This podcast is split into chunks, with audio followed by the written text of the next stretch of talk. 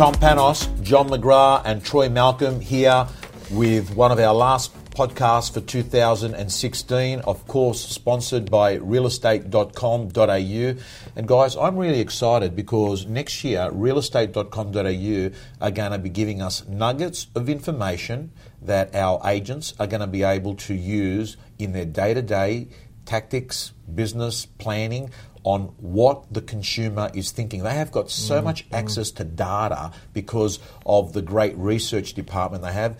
Guys, In fact, I think at, at AREC too, they're going to be actually doing some special sessions on what the consumers, which could be scary by the way, what the consumers really say and think about our industry. Because we all hear the generic stuff, but I think they're going to actually be presenting something far more granular than that. Talk about what really peeves them off, and so that'll be interesting. But yeah, REA's it's probably now the powerhouse of Australian real estate research. Yeah, and I and I I've noticing a shift that real estate agents are beginning to say a strong realestate.com.au is actually probably good for real estate. Mm. Whereas um, a few years ago, um, and don't get me wrong, I'm sure that there are still pockets of Australia and agents on an individual basis that will think that, hey, I had a good life without having to write a big check to realestate.com 10 years ago. Why am I paying it now? But with the amount of change that has happened in all industries, mm. it appears that REA over recent years have uh, started to think about the agent a little bit more than what they used to. Yeah, yeah I, I, think there's so much added value from REA as well. Not only agent profiles, but just the, the reach that they get is scary. How many people they can touch on a monthly basis, uh, on their website, weekly basis. Yeah, and and and we're going to have the uh, the benefit of them being able to tell us what is it that vendors and buyers are thinking. I want to move on to talk about two things today. Um, but we'll start off with the main topic, and we've called this podcast Making Your 2017 Better Than Your 2016, because ultimately I think that's what people want. They want to have their best year ever next year.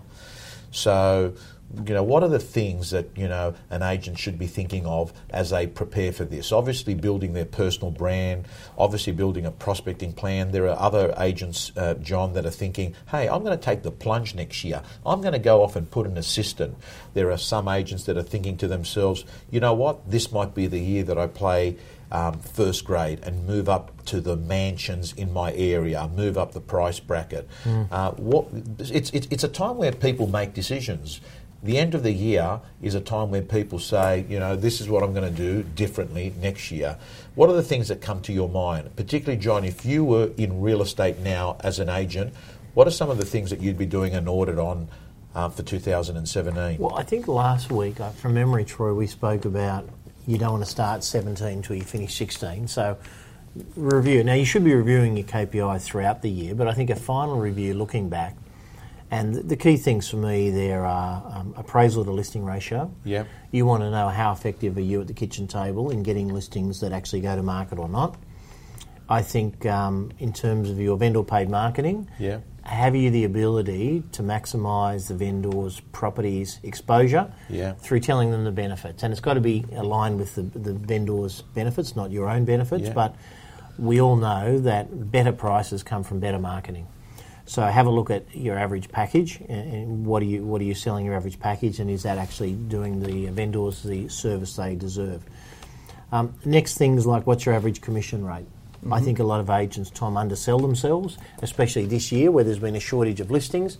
There have been many agents, including some fairly good agents, that I think have too quickly moved to the discount match the lowest tenderer um, to get the listing. And I think that that's a dangerous because it, it is one of those things that's hard to come back from. Um, days on market is clearly uh, indicative of how well you're marketing, presenting, pricing, and finalising the sales in your so property. You, so, John, those four things that you've just mentioned mm. are things that an agent's got control of. I'm just thinking. So your uh, presentation to list ratio, that's a listing presentation. Have you got right. a 10 out of 10 listing presentation? On the marketing side, what we're saying is, have you got the ability to show value to a vendor that if they invest in marketing, they're going to have house price maximisation. On the commission, that's showing what are you worth? Would you list with you? Um, yeah, are you are you getting paid the amount of fee that you deserve? Because I've always taken the view that all agents are not the same, and therefore, I mean, all, this pen that I'm listeners can't see it, but this pen, whether you buy it from any news agent, is the same pen if you buy Yeah. the same brand. But agents are different. You know, an agent's been in the game six months that doesn't have great skill versus an agent's been in it five years that's got brilliant skills should be worth something different. So I think a lot of agents, they just kind of match the other offer and go forward rather than sitting there and talking through the value they add. Um, So you're saying, I mean, in, in in that statement there, John, you're basically saying be a better pen than the other pen. C- correct, and, and just realise that you know these this is not a commodity. Yeah. An agent is not a commodity, um, and a good agent deserves more and can add more value than a not so good agent. Clearance rates, I mean, for most agents, they've been pretty healthy this year, but where is yours compared with where you wanted it to be? Um, Days so- on market. Days on market, yeah, important. So they would be the key performance indicators. And there might be some others, but I think if you look at those, and you know, I would say raise your standards. So a lot of people say, "Oh, well, it was seventy-eight percent last year." Then they get this dialogue, "Oh, but next year might be different and it might drop back to sixty-five percent." My view is, what does it take to get it to eighty-five percent? What would that take? So you've got to be tough on yourself. You've got to take responsibility and say the KPIs that I've got are not dependent on competitors or market environment. They're dependent on me. Um, so that's really critical. I mean, I tell the story a lot of Matty Grimer, who's no longer with us, Troy, as you know, but he's a dear friend and he uh, works in the Blue Mountains. He used to work with us. Anyway, he was uh, had a days on market uh, at one point during the GFC. It was like 30 days compared to 300 was kind of the industry average up there, and he was 30. And and he just had an approach where he went in, and most of his competitors were saying, "Well, it's going to take a long time to sell. You know, don't be in a hurry. We don't want to really put too much money into marketing. You'll probably waste it." Whereas Matt went in and he said, first 30 days is the best time to sell your property, get the best price. To do that, we need a really strong marketing campaign and a focus, and I think auction would be a really good way to go. So he was a, a lone voice compared with all the others that were generally, you know, having a different story. So he had like one tenth of the days on market that others. So I think if you take responsibility for all your KPIs and then you say, I'm going to raise my standards for next year, not not dilute them or, or lower them. I think you need just a rapid plan around that. And if you haven't got a business coach or a mentor or a peer partner, you need to get one and say to them, you know, how would you do this? You know, my current clearance rate's only at 70%, should be at 90. What would be some of the things I could be doing better? And then you drill into those sort of things. Out of those five things, what would be the benchmark for someone that's been in the game five, six years? So if my listing, sorry, my appraisal to listing ratio, what would- 75%. 75%. Three out of four listings that go to market, if you're a really strong lister, I believe, you should be targeting and you should be achieving. And VPA? 1% of the value of the property is probably a good benchmark. It'll vary depending on what price range you do and what area, but I'd say 1%. Com rates, obviously they vary as well. Vary on from market to market, yep.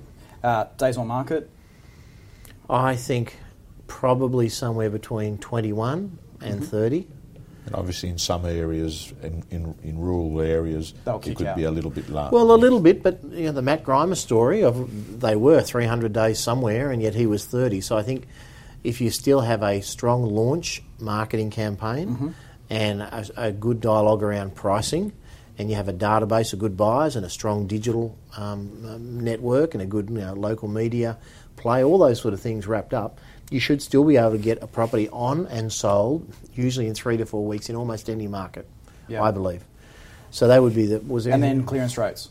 well, clearance rates, I think right now they need to be up in the 85% at least. Yep. Um, and I think that, you know, they dropped down to sort of 50 to 60% for a lot of agents during the GFC. But I think you need to be saying to yourself, if you can't sell three out of four of your auctions at or before, there's probably an internal issue, Tom. yeah. You, you, you don't know how to sell auctions properly, you're not chasing the buyers hard enough, you're not marketing strong enough, because you should be able to get at least three out of four properties that you go for, and then get three out of four at least sold by the auction, and virtually everything else should sell within 30 days afterwards. What, um, uh, Troy and John, I've had a number of our uh, listeners that have mentioned in the past, and we have covered it briefly in making the decision in the new year to go up the price ladder, to come back and be positioned. Sell more expensive? So more expensive. Well, I think it's a great thing because it, it positions you in your marketplace very strongly, and usually the good agents don't lose the stuff they're doing currently; they just pick up more business at the top end. So, I, look, I think if you're having that conversation, Tom, the job's half over because you've actually raised your awareness that this is a good strategy. Yeah. And my average sale price is 650, but I want it to go to 1.2. So how am I going to do that? So I think yeah, awareness is really key. Secondly, is the higher price ranges in most areas are very relationship based in terms of the listings. In the lower end of the market, Troy, often people kind of bring up four or five agents just out of firms or brands that they know well. Mm-hmm. It's almost like the old yellow pages. Who do I pick? Let's choose these four. Whereas at the top end, my experience is it's very much around social influence. Mm-hmm. So, social proof. I know someone in my uh, soccer club or business network that used Tom Panos, so I'm going to ring Tom. Um, and it's, it's personal brand. So I think if you want to hit the top end of the market, you need to increase your business networking. Yeah. Um, you need to make sure that every single one of your clients is a raving fan, not just the satisfied customers, because satisfied customers will probably use you again someday. Raving fans will make sure everyone they meet uses you. They'll insist. Big difference. So I think you know really up your service standards Yeah. around that. One of the KPIs we didn't talk about, but it's really a ritual versus a KPI, but it's daily vendor calls. If you're not making daily vendor calls, Yeah. why the hell not? Yeah. So every client that you've listed their property, my strategy when I was selling was I call them every day, sometimes Yeah. three times a day, because I knew if there was a problem, I would make sure there was no problem because I would hear about it quickly, and secondly, they knew I was on the job every single day.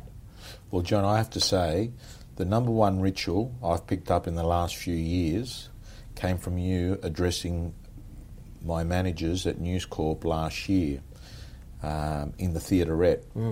And you, um, you may remember you came in there that morning, um, and one of the things you said is nine calls before 9 a.m. Ten before ten, yeah, ten before Yeah, before it ten. was 10 before 10, but I do nine calls. I, I mean, obviously, I don't chase vendors or, Yeah. or, or buyers, but it was this concept of having three current um, business calls to clients, Yes, three new business calls, yes, and three c- calls to your culture, whether growth and culture calls. Yeah, and I have to say that um, those nine calls um, have probably been the most profound impact in my personal and business life great. um, over the last um, year and a half. That's Because even even if you have an average day, at the end of the week, you've had 45 quality impacts Quality conversations with people. So even in the week where things didn't go great, you still know that um, you've had an impact on